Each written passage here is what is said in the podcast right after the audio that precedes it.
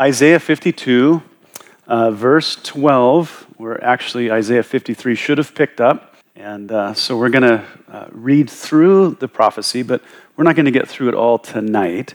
Uh, there's a lot in there, there's a lot to discuss. There's no way in a few uh, Thursday nights that we can uh, do this. I, I mean, um, all kinds of doctorates have been written on this chapter and uh, the atonement in general, uh, what it is to, you know, to what, what is penal uh, atonement, what is vicarious or substitutional atonement, all of those things. Many, many men have, have um, written books. I have books on this chapter, so we're not going to do a book, right? So, uh, so why don't we stand up um, and I'll read it to you. It's not extremely long, but if you need to sit, that's, that's fine.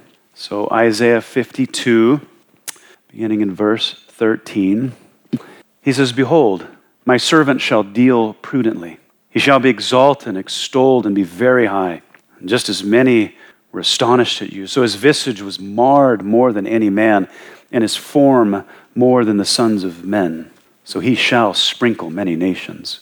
Kings shall shut their mouths at him. For what had not been told them they shall see and what they had not heard, they shall consider. Who, who has believed our report? And to whom has the arm of the Lord been revealed? For he shall grow up before him as a tender plant, and as a root out of dry ground. He has no form or, or comeliness that, and when we see him, there is no beauty that we should desire him. He, he is despised and rejected by men, a man of sorrows and acquainted with grief and we hid, as it were, our faces from him. He was despised, and we did not esteem him. Surely he, he's borne our griefs and carried our sorrows, yet we esteemed him stricken, smitten by God, and afflicted. But he was wounded for our transgressions, he was bruised for our iniquities. The chastisement for our peace was upon him, and by his stripes we are healed. All we like sheep have gone astray. We've turned everyone to his own way, and the Lord has laid on him the iniquity of us all.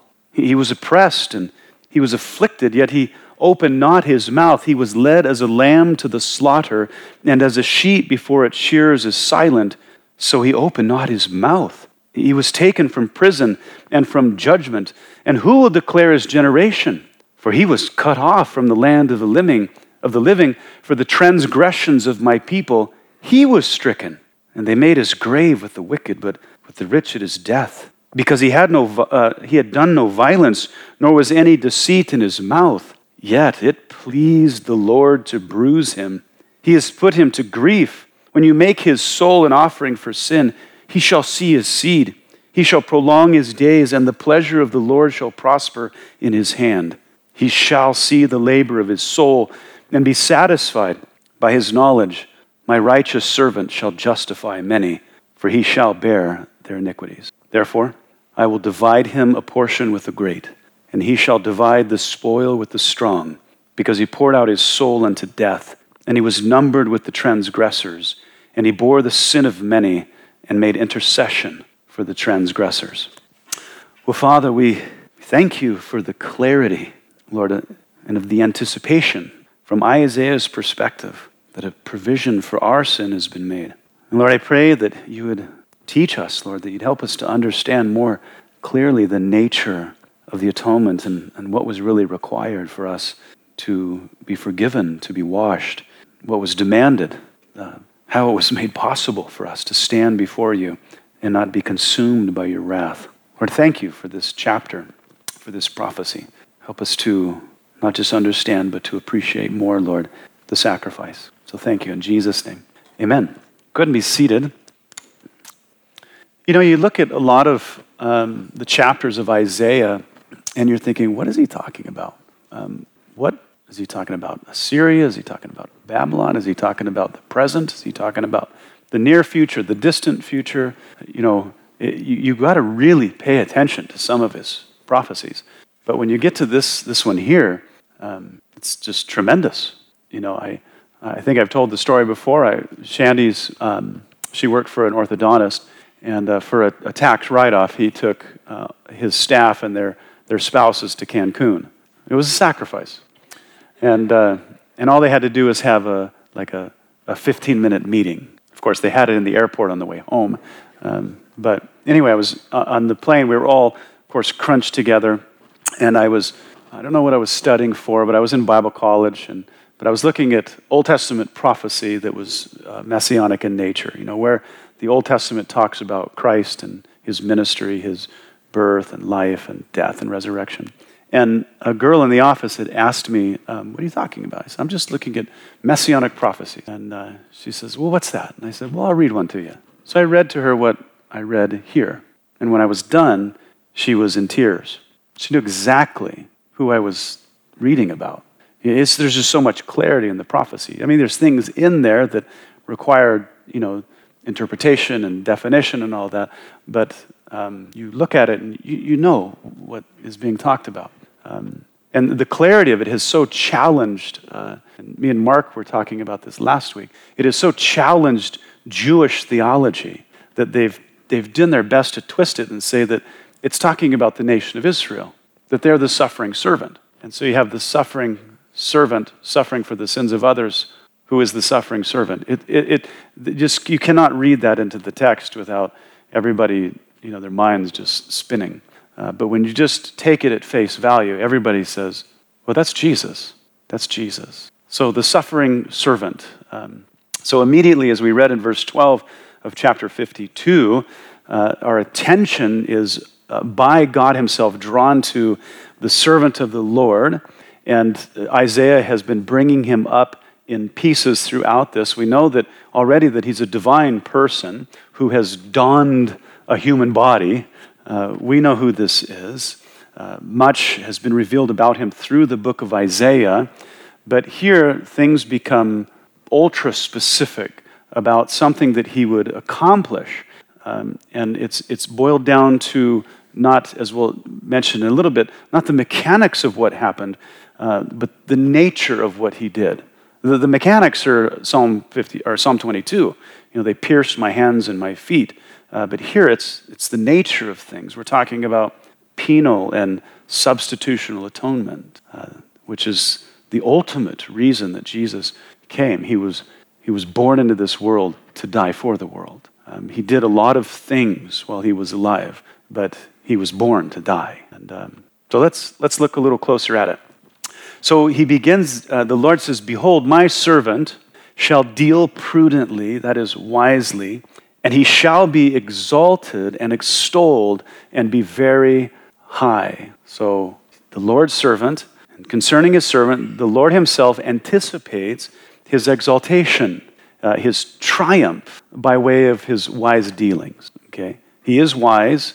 Uh, he's, and his wisdom will lead to his elevation, we might say. He will serve the Lord to that end. He's been provided a mission. He will execute it, and the anticipation of the Lord will take place. Where do we see that discussed in the New Testament? When I say it, you'll just recognize it immediately. I'll read it to you. The Father highly exalted him, has given him the name which is above every name, that at the name of Jesus every knee should bow, of those in heaven and those in earth and of those under the earth, and that every tongue should confess that Jesus Christ is Lord to the glory of God the Father. So, what you have is you have the incarnation of Christ, which is this extreme humiliation of Jesus, all the way to the point of his death. And then, because of his obedience, the text says, the Father exalts him. And, it, you know, Jesus even said that he who humbles himself will be exalted. So, what was anticipated came to pass. And we're going to be the witnesses of this when we view Christ in his glory and his kingdom. Great stuff. He says, Just as many were astonished at you, so his visage was marred more than any man, and his form more than the sons of men. So here he's explaining that the way of, for this servant, the way of exaltation and triumph is through the gauntlet. It's by the way of suffering, by way of being, as the text says, disfigured, says his visage, his form. Uh, the idea is the way that he normally appeared, the way he looked before his suffering, the way that people recognized him would be so badly disfigured that he would not be recognizable. And then, of course, you mingle his blood with dirt. In all of that, he would just be monstrous. And this may not have only been the case, you know, after he was beaten, that he was just so marred, but even after the resurrection.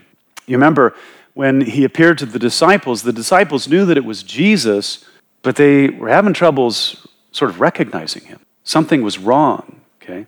Something was very different about him, so that they were just off. We already discussed uh, from Isaiah 50, verse 6, that uh, during the time where they were torturing him, they were yarding his beard out, okay? And, you know, Jewish men have bushy beards, and, and many Lewis County men have bushy beards. But if we were to yard out your beard, uh, the bushy beard guys, you would be nearly unrecognizable, even by your family. And I shared that my dad worked for the railroad.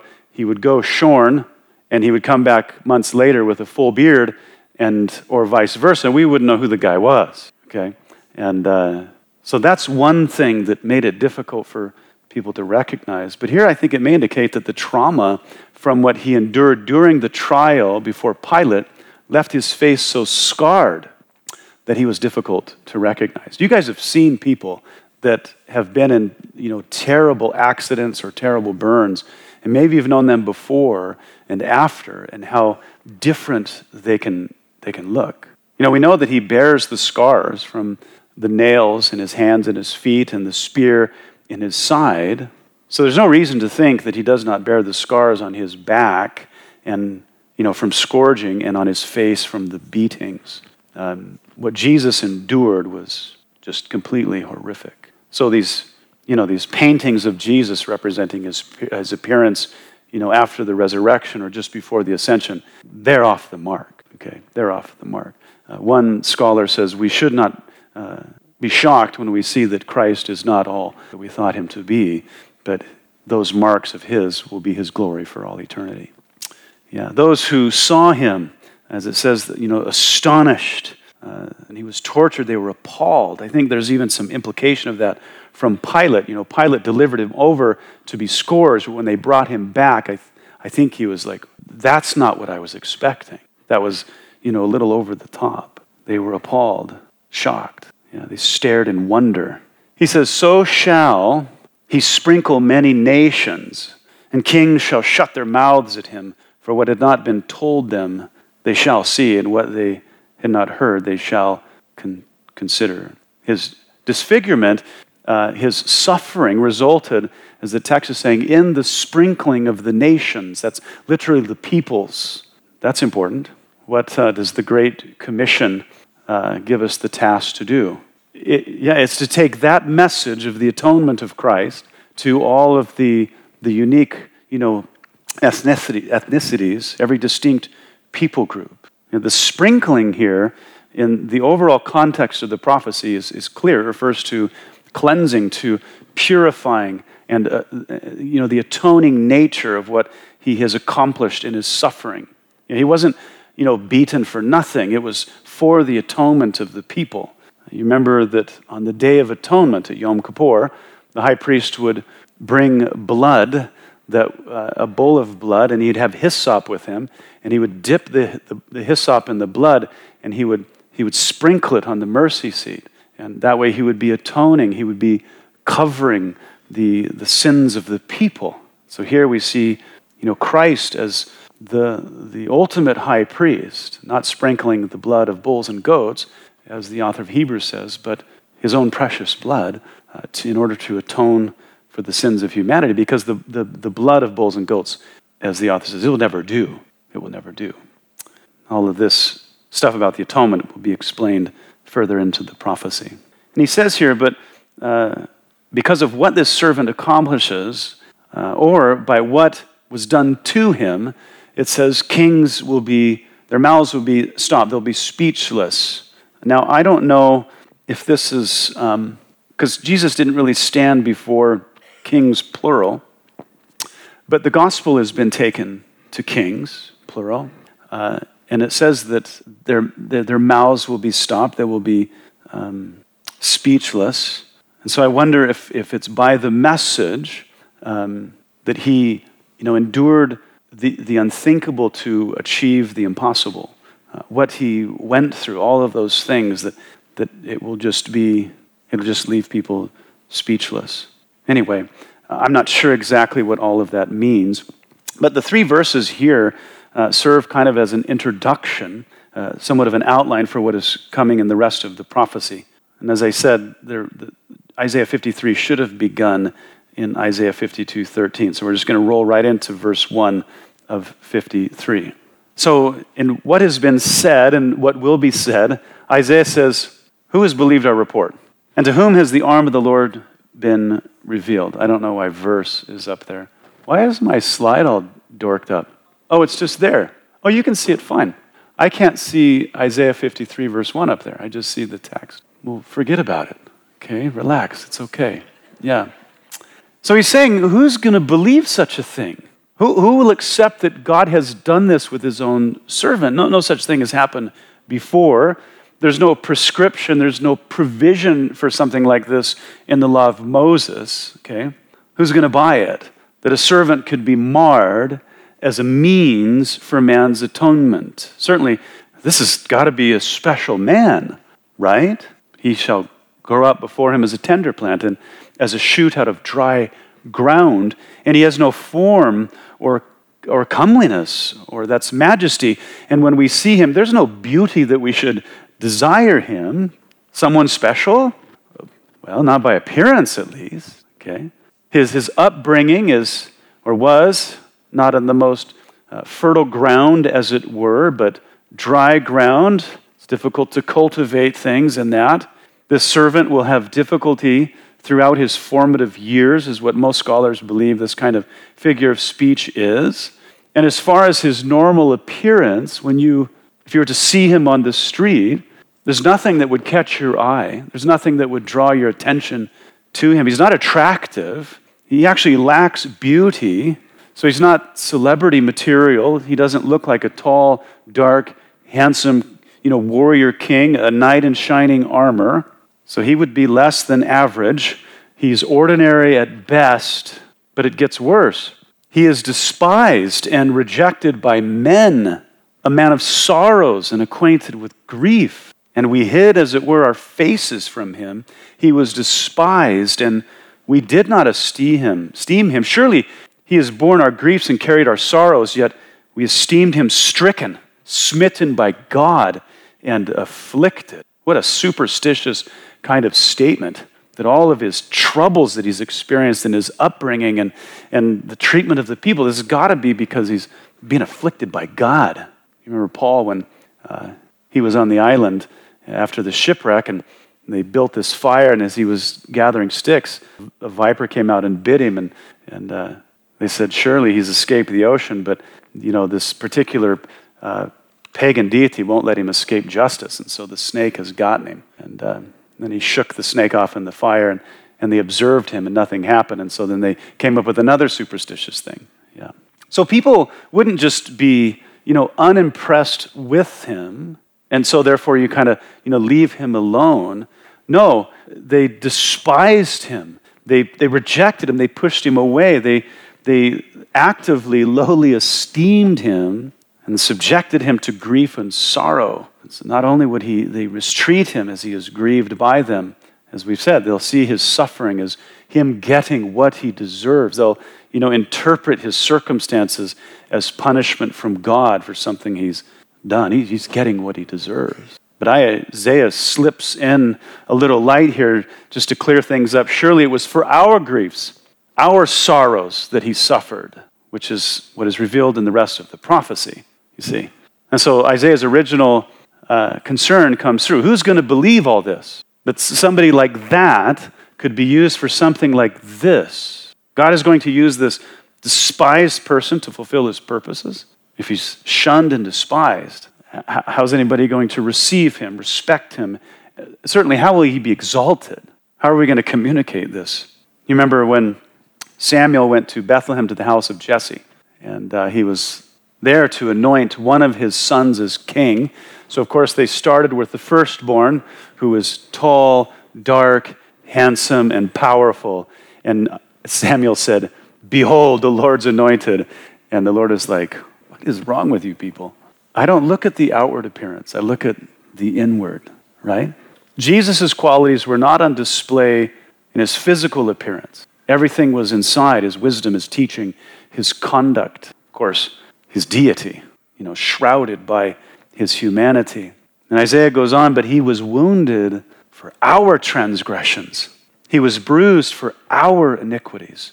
The chastisement for our peace, that is, so that we could have peace with God, was upon him, and by his stripes we are healed. So Jesus was indeed, he was stricken, he was smitten and afflicted by God, but it's not for what they thought for sure and for what many people may think. His great suffering that left him so disfigured, the wounds that he received, his bruises and stripes, the punishment he endured, it was not for his own transgressions or his iniquities or sins, but for ours, for yours and for mine. This is nothing else than penal substitutional atonement. Penal meaning he was being penalized for moral or legal infractions. He was being penalized. Substitutional, the, the theological term is uh, vicarious, meaning in the place of another. So he was being penalized for someone else. Yeah. So the servant of the Lord would be judged in the place of others, and for their crimes against God, his life would be exchanged for their life. He would endure the wrath of God to spare others from it. He would be punished so that others could be pardoned I'm trying to say it as many ways as I can. When I share the gospel, I hear people say that Jesus died for, our, for my sin, and I say, What does that mean? What do you mean by that statement? We died for our sins. So I asked, I clarified, do you mean that Jesus became guilty for your sin and then God judged him for what you did? Oh, no. Well, then we're not talking about the same gospel. I mean, what did you think that he died for our sins anyway? Sometimes I say, Are you saying that your sin was so bad that the only way for a just God to forgive you was to punish his son for what you did? Oh, I don't know about that. Well, then you don't have any understanding of your own sin. That's exactly what had to happen. That's the nature of, of this.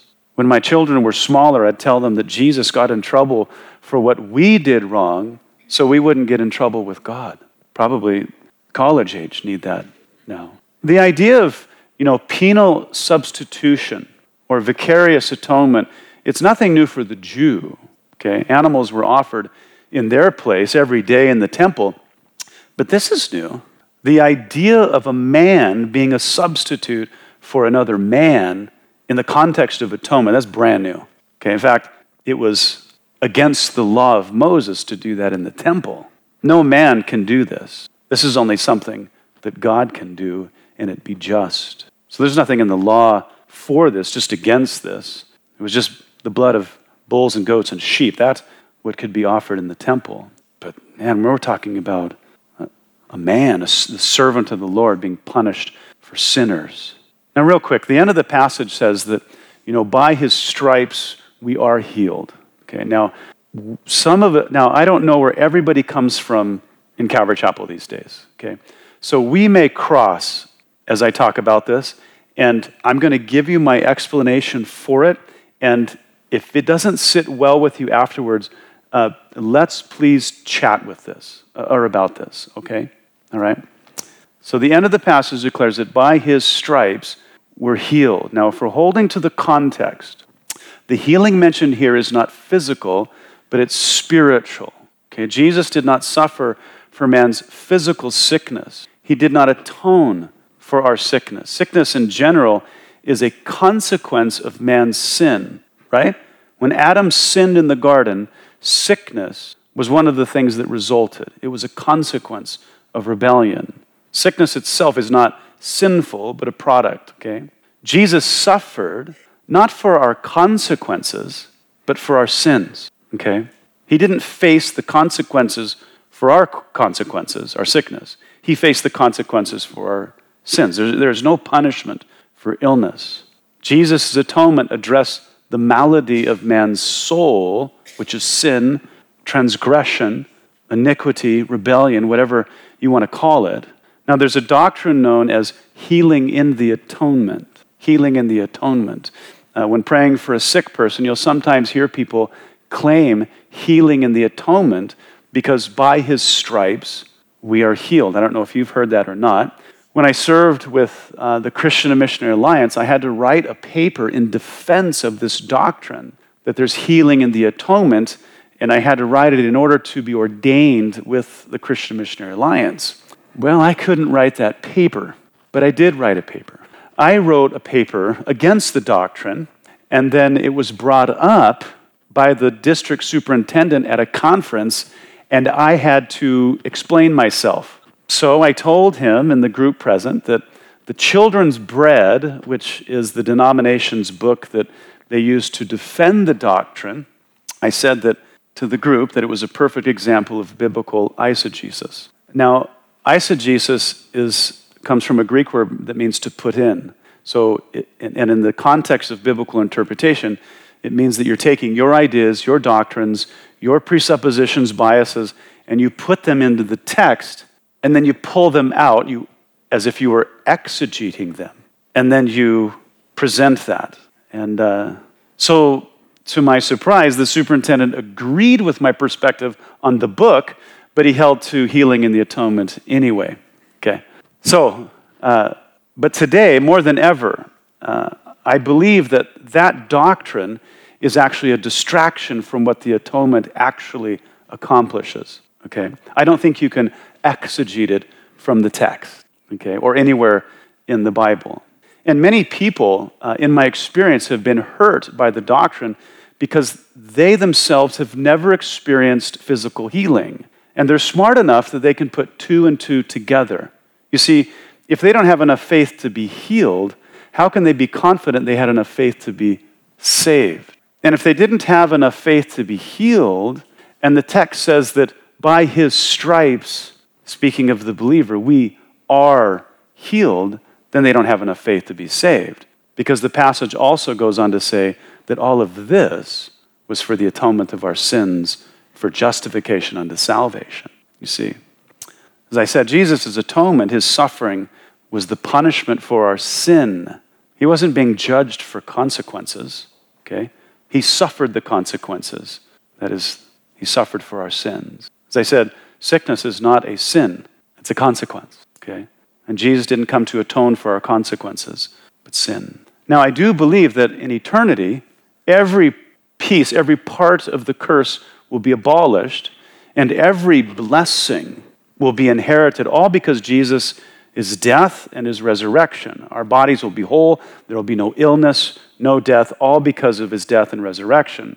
But here and now, there's no physical promises for our wellness, our physical wellness. Now, also, I must say, just because I do not accept the doctrine of healing in the atonement does not mean that I don't believe in divine healing. I do. Okay, I pray for people all the time to be healed, all right?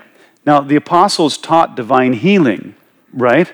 They were used by God to heal others, but they did not teach, and they never once mentioned healing in the atonement itself. In fact, in the instruction in James 5 for sick people to call upon the elders so that they would anoint the sick with oil, he never says anything in that context about healing in the atonement, but that would have been the time to do it, okay?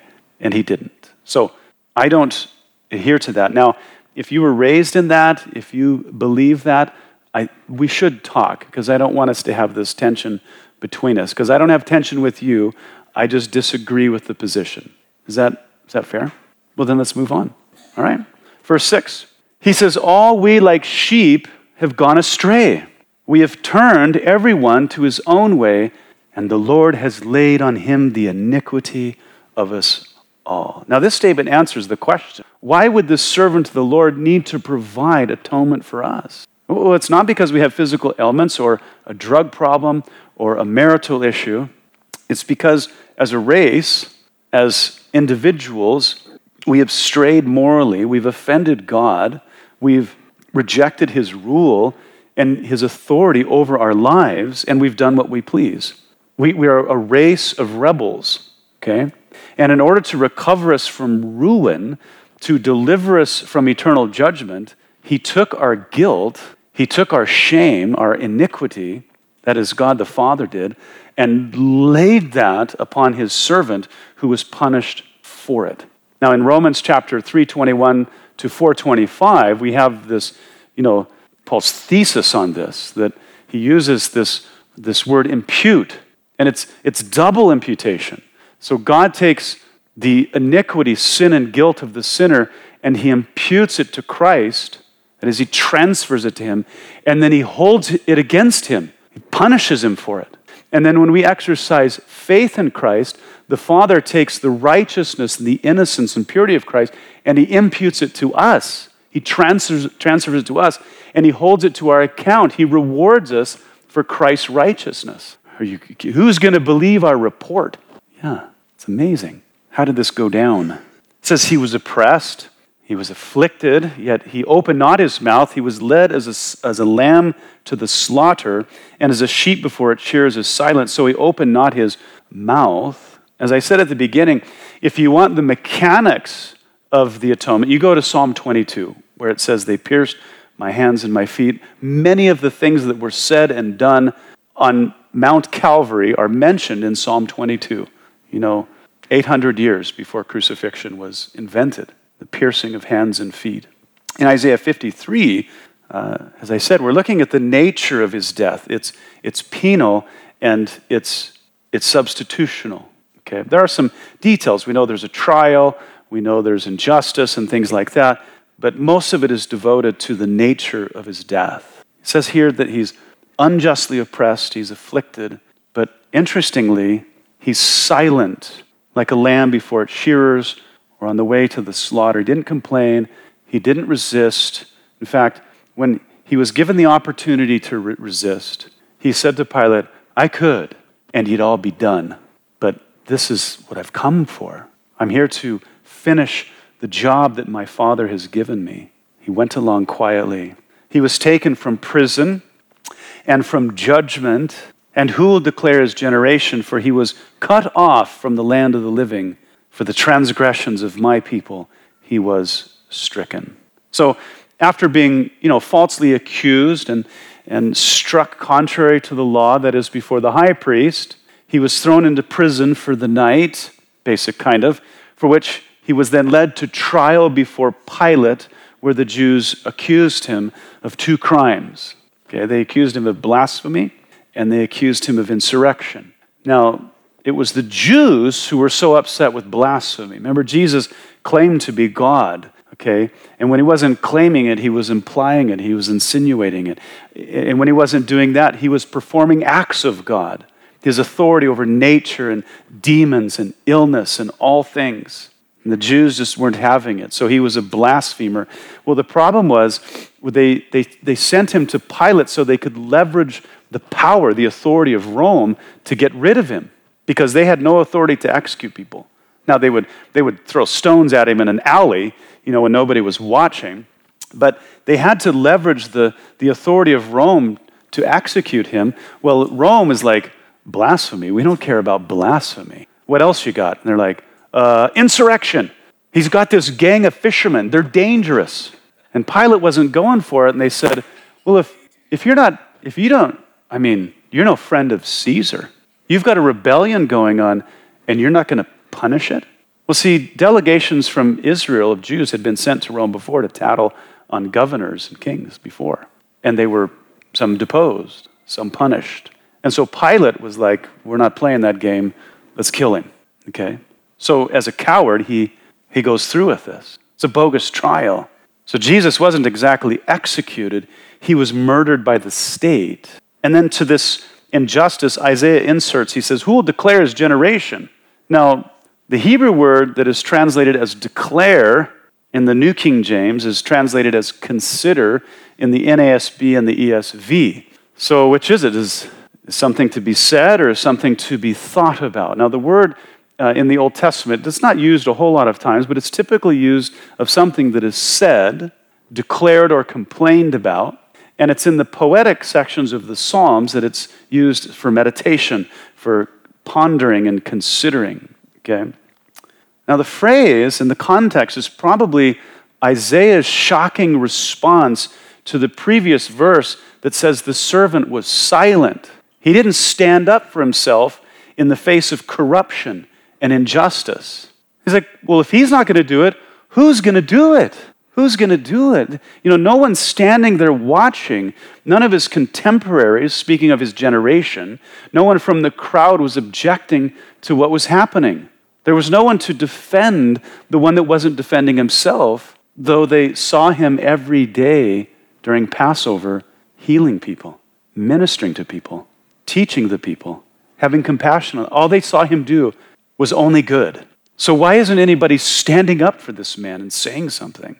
It's astonishing that no one would, would do that or demand evidence to confirm the accusations as the law of God requires. And instead of declaring his innocence, they shouted, Away with him, crucify him.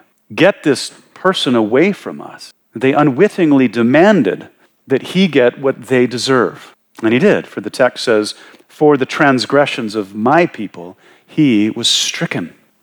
And they made his grave with the wicked but with the rich at his death, because he had done no violence, nor was any deceit in his mouth. Now, they is a reference to those who were responsible for his death, and their intention, uh, it seems, was to, uh, to, to, well, desecrate him, as it were. Okay?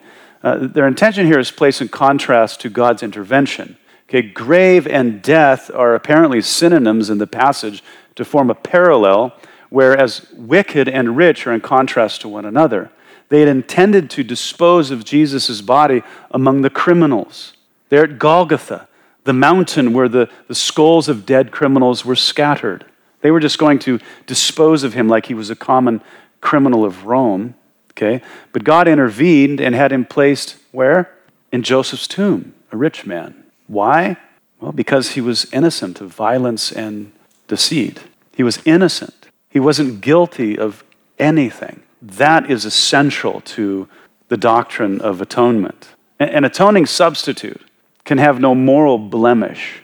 God can only accept a flawless, morally flawless substitute. If a substitute bears any blemish of their own, if he's to be, if he's to be blamed for anything at all, he must suffer for his own sins. He cannot suffer for the sins of another. So sin disqualifies all of humanity as a substitute for another person. But Jesus, he was spotless. He was without blemish. He was the Passover lamb. You remember from the law of God, when the Passover lamb was selected, it could have no blemish in its appearance. It had to be perfect, as, as well as the, the eye could see, symbolizing that if something is going to sub- be a substitute for another in the context of atonement, it had to be pure.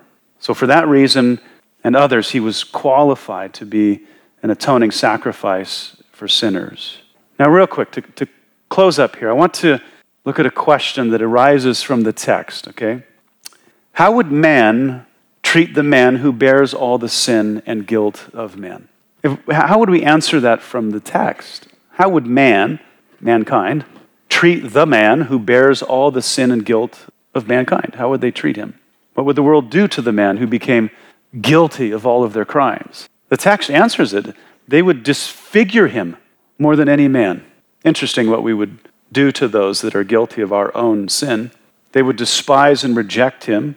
They would shun him, lowly esteem him, and look down on him. We would wound and bruise and punish and scourge him. We would oppress and afflict him, we would, we would prepare him a grave among the wicked, and then we would demand his death. It's interesting that we would get rid of the man who was guilty of our sins.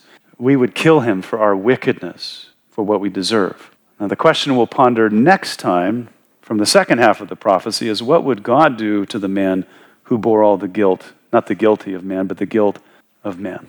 Read ahead and think about that question. Go ahead and stand up. Let's pray. The quick answer is everybody knows what to do with sin, sinners and God alike. Yeah. Father, we thank you for the atonement. We thank you that Jesus, we thank you that you volunteered to surrender your life in our place, that you gave yourself in judgment so that we might not just avoid it, but we might receive your righteousness and be rewarded for it. Lord, I, I, I'm just always amazed when I ponder this, when I read about it. And Lord, I just pray that the weight and the gravity of it would dawn upon us more and more. It would bring a sense of sobriety in light of our lives and our conduct, our mortality, and that one day we'll stand before the judge of all the earth. Lord, you have satisfied all of divine justice at Calvary. Lord, help us to walk worthy of the sacrifice. Thank you for it, Lord. We, we love you. In Jesus' name, amen.